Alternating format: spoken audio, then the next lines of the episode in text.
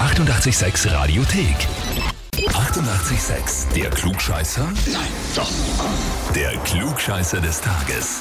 Und da habe jetzt den Stefan aus Burgstall dran. Ah, hallo, grüß dich. Servus. Hm. Stefan, dein Bruder, der Fussi, hat mir geschrieben. Ja, okay.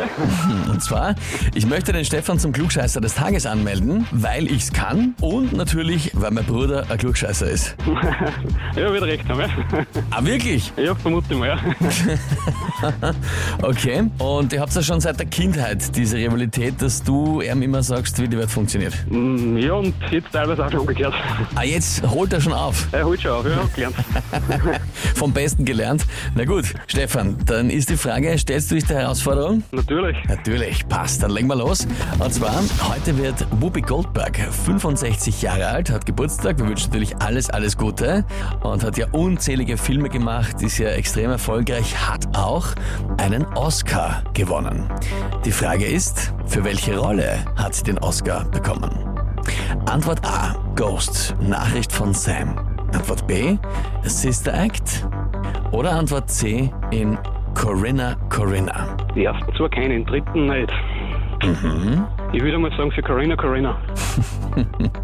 Weil es oft so ist, dass man die Oscar-Filme dann gar nicht so gut kennt, gell? Es sind dann oft die versteckteren. Genau, ja. Mhm, verstehe die Überlegung. Ich sagte mal, Corinna Corinna ist der Film, wo sie eigentlich als Haushälterin nur angestellt ist und dann aber kommt da eine Romanze raus am Schluss. Das wäre der Film dazu. Jetzt frage ich dich, bist du dir wirklich sicher mit deiner Entscheidung? Nein, natürlich nicht. okay.